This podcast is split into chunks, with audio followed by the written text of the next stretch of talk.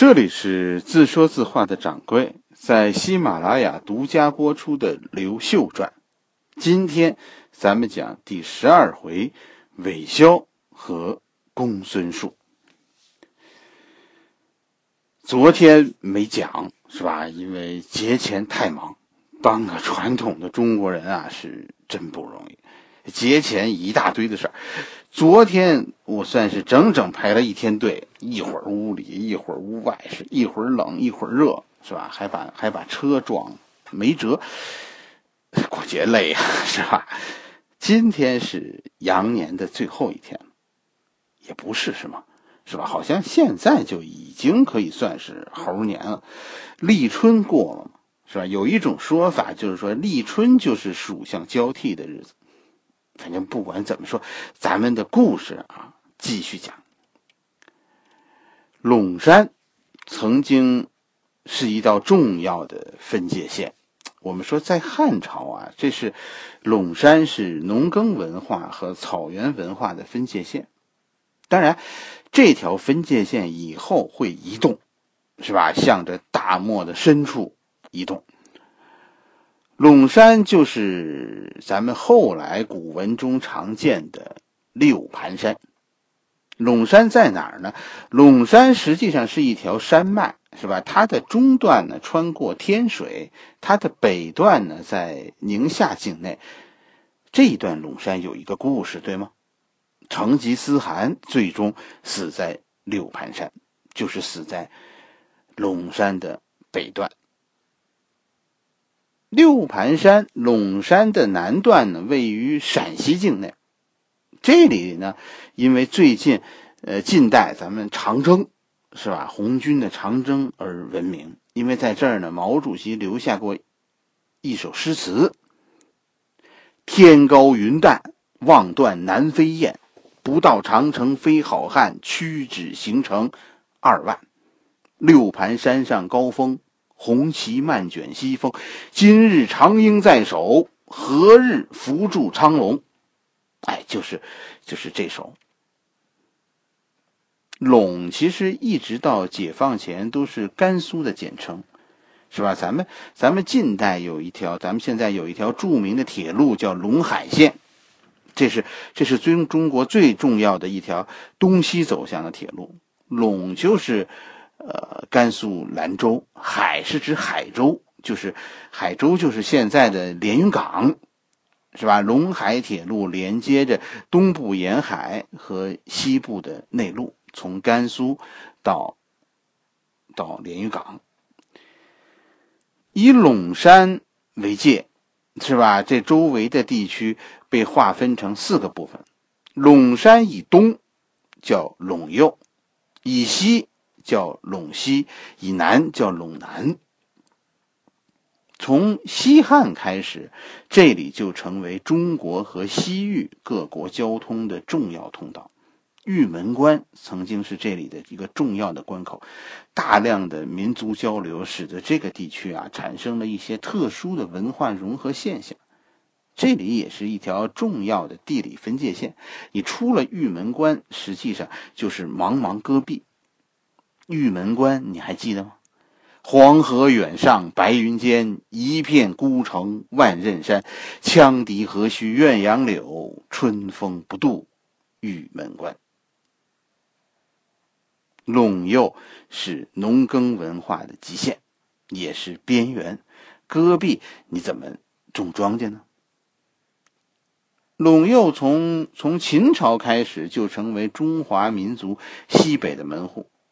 这里具有稳定中原的地位。陇右的东面是西安，是吧？陇右的西边是兰州，兰州当时是羌人的聚集地。陇右的北面就是所谓的河套地区，陇右的南面是四川。刘秀这个时候，他就是从公元二十五年称帝，随后刘秀进驻洛阳，消灭绿林和赤眉。陇右控制在天水人韦骁的手里，这段历史呢，其实史书中都是按照刘秀是汉朝的主脉来记录的。所谓正朔，对吧？但其实咱们知道这事儿，呃，就那么回事儿吧，是吧？公元二十五年以前，在刘秀称帝以前，刘秀其实都是刘邦的四十万个子孙之一。史书中是吧？史书中是说，韦骁作为刘秀是所谓汉朝正统啊的证据。哎，史书中真的，史书中是把韦骁写成刘秀是是汉朝正统的一个证据。哎，你怎么用一个拥兵自重、反复无常的人来证明刘秀是正统呢？哎，这里当然是有方法的。这个方法就是要把韦骁写成大汉朝的忠臣。不但是忠臣，而且是死忠分子。然后呢？然后他归降刘秀，这不就证明啊刘秀是正根吗？而历史上其实无论是陇右还是以后，是吧？就是说关陇贵族，也是这个地区的，他们的一个重要特征就是独立，地方割据。只要中央不够强大，这里就搞自治。史书中说呢，说韦骁原来是汉朝的大臣，后来王莽篡位以后，韦骁就离开了长安，回到天水搞武装割据，甚至甚至于呢，说这个韦骁在陇右呢建立了汉朝的汉朝宗室的神庙，这就是说韦骁是汉王朝的死忠，他是反对王莽的。等到王莽失败呢，韦骁已经占据了整个陇右。韦骁先是投靠了刘玄，但是韦骁这个人啊，不怎么安分。史书中说呢，先是韦骁的叔叔要造反，被刘玄杀了。随后呢，韦骁又试图劫持刘玄去陇右，结果失败了，韦骁被迫逃走，在陇右起兵反叛刘玄。等到。刘玄也失败了，韦骁又投靠了刘秀，但是最终证明，这也不是真心的。就韦骁这个人，实际上在历史上看，他是一个反复无常的人。陇右集团和刘秀的战争，先后将近八年，陇右集团最终加入到西蜀公孙述的反刘秀集团，成为刘秀的死敌。一直到公元三十三年，韦骁病死，在西汉强在汉朝汉军强大的军事压力面前，陇右集团最后投降。我们终于讲到公孙述了。公孙述其实是这段历史中一个非常非常重要的人物。下一部书是吧？的《刘秀传》，咱们其实已经快讲完了。讲完东汉，那么下一个回目就应该是三国，是吧？三国咱们讲什么呢？我准备给大家讲讲蜀汉。咱们换个思路，这回咱们不讲一个人物的传记了，咱们讲讲一个一个地区，咱们讲讲西蜀，讲一个地区的兴衰。公孙述，我觉得那个时候我们一定还会提到。是吧？讲西蜀、讲四川的话题，其实是离不开公孙述的。就有一句话，就叫“治世之能臣，乱世之枭雄”。这句话咱们现在都认为是专指曹操的，但其实这句话呀有更重要的解读：“治世之能臣，乱世之枭雄”。翻译成咱们现在人的话，这叫什么？这句话？这句话就叫“是金子总会发光的”，你也可以理解为这是一个祖训，在太平岁月，人生的最高境界是做能臣；在动荡的岁月，最能体现人生价值的就是做枭雄。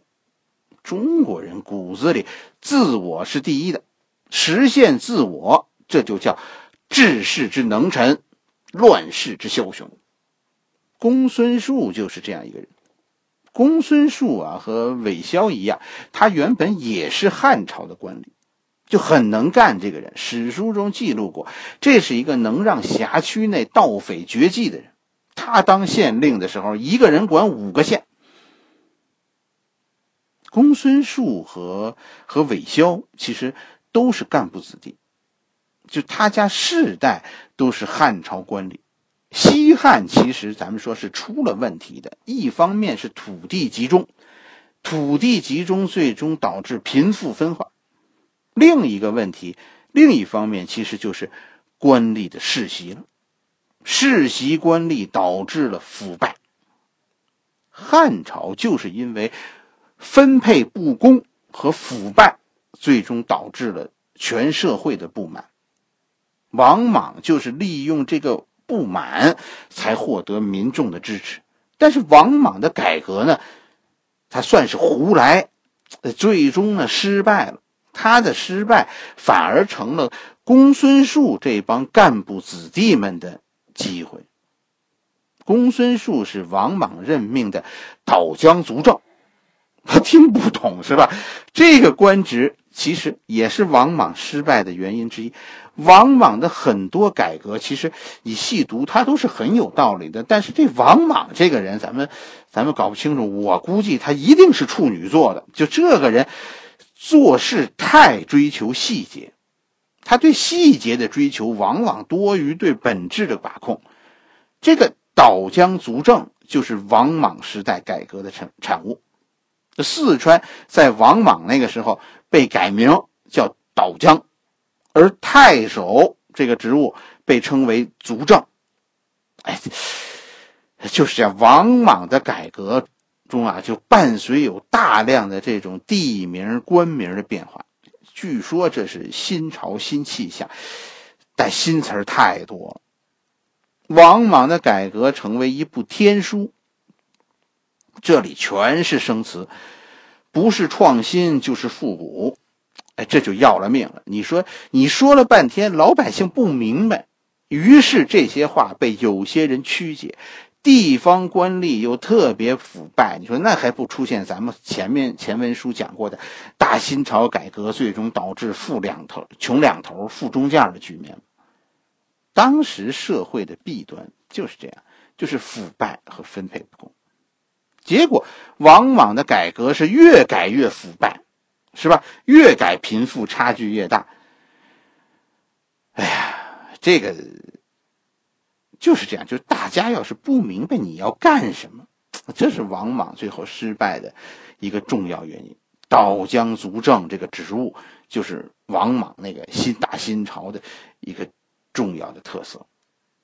肯定的说，公孙述是治世能臣，所以被王莽任命为导江族正。就是蜀郡太守，我们就看看治世能臣和乱世枭雄之间差着多远呢？实际上，我跟你说，就差一层窗户纸。天下大乱，刀兵四起，天下到处都是诸侯王，很多战败的诸侯就逃往边远地区。这其中最理想的去处就是蜀地。因为蜀地这个地方相对来说比较孤立、比较偏远，而且这个地方非常的富庶。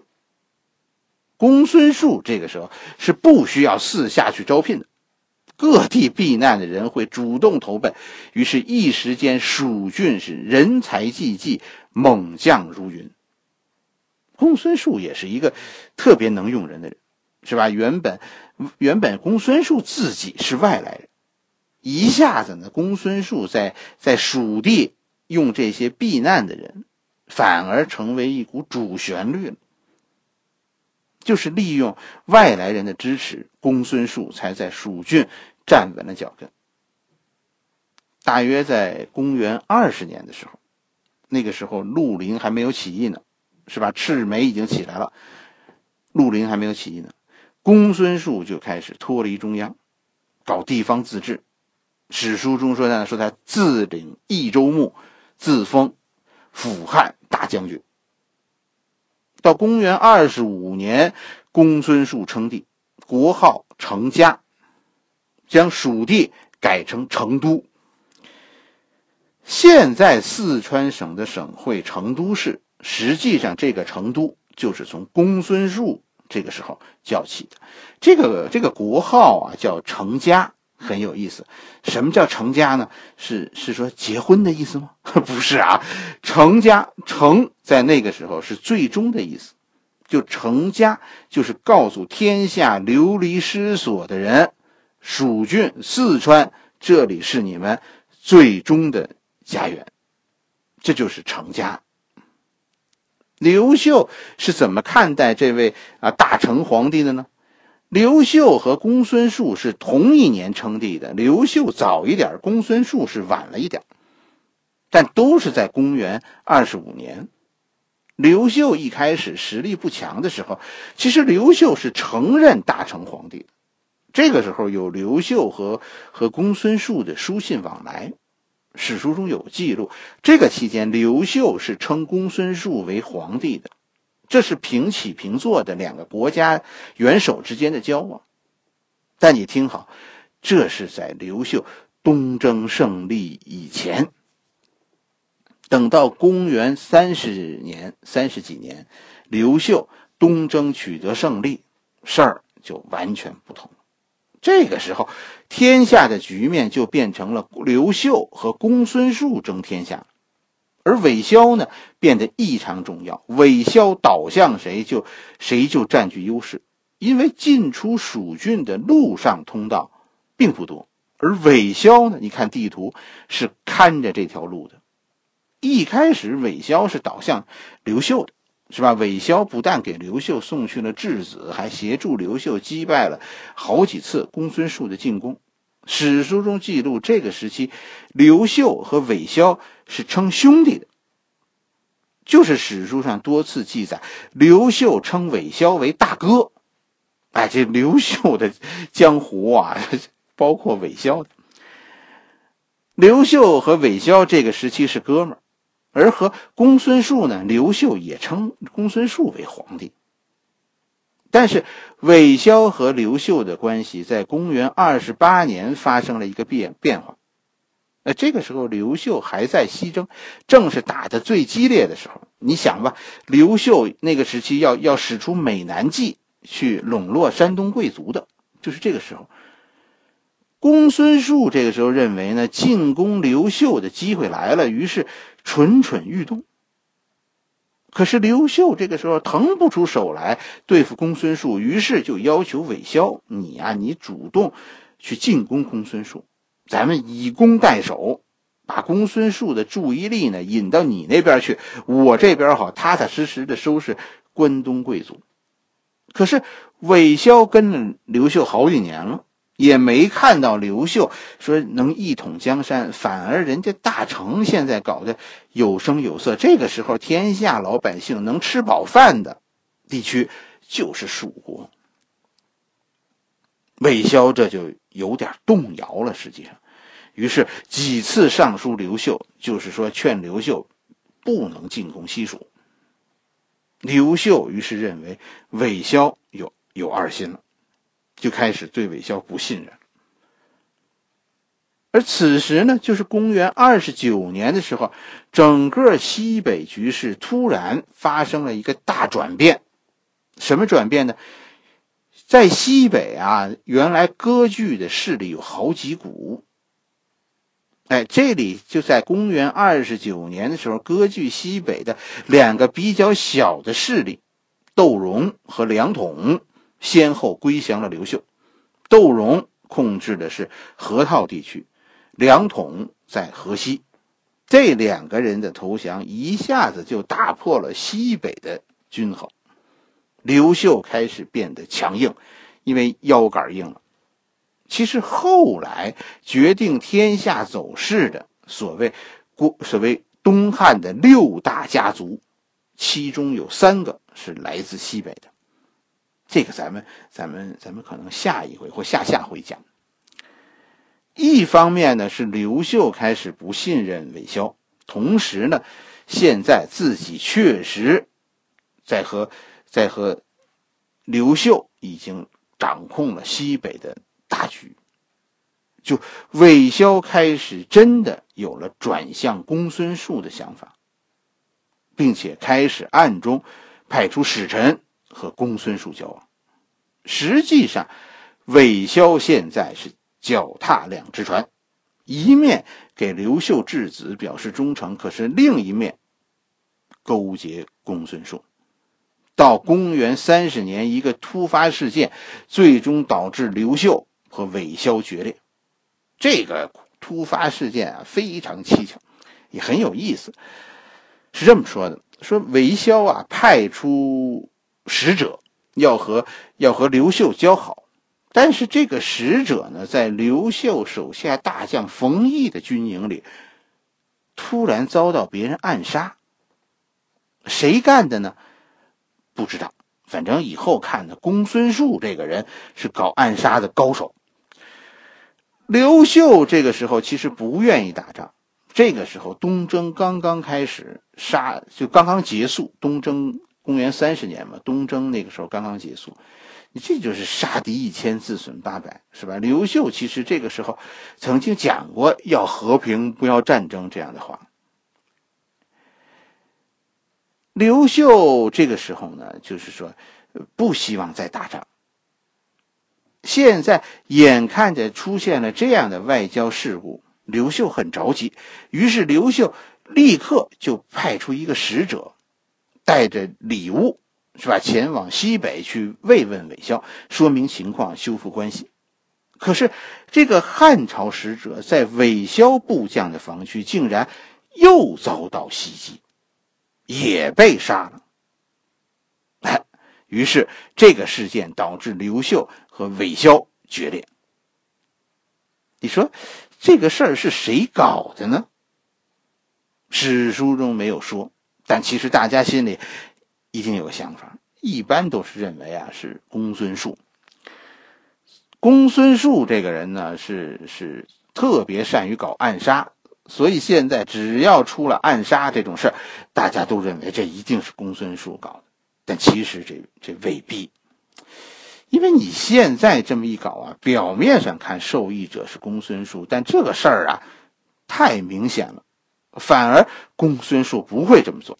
此时的韦骁实际上已经倒向公孙述了，你这样搞暗杀，搞不好适得其反啊。我倒是觉得，其实是韦骁搞的，可能性最大。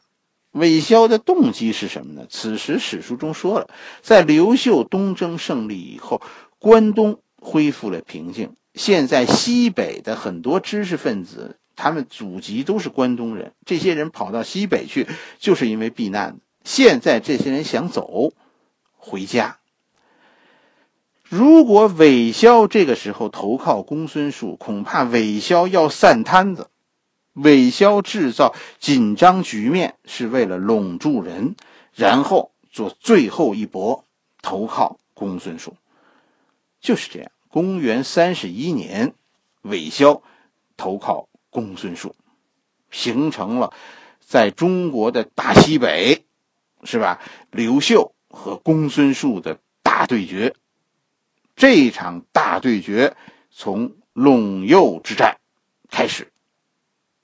好了，这一回咱们的故事先讲到这里，下一回咱们讲德陇望蜀。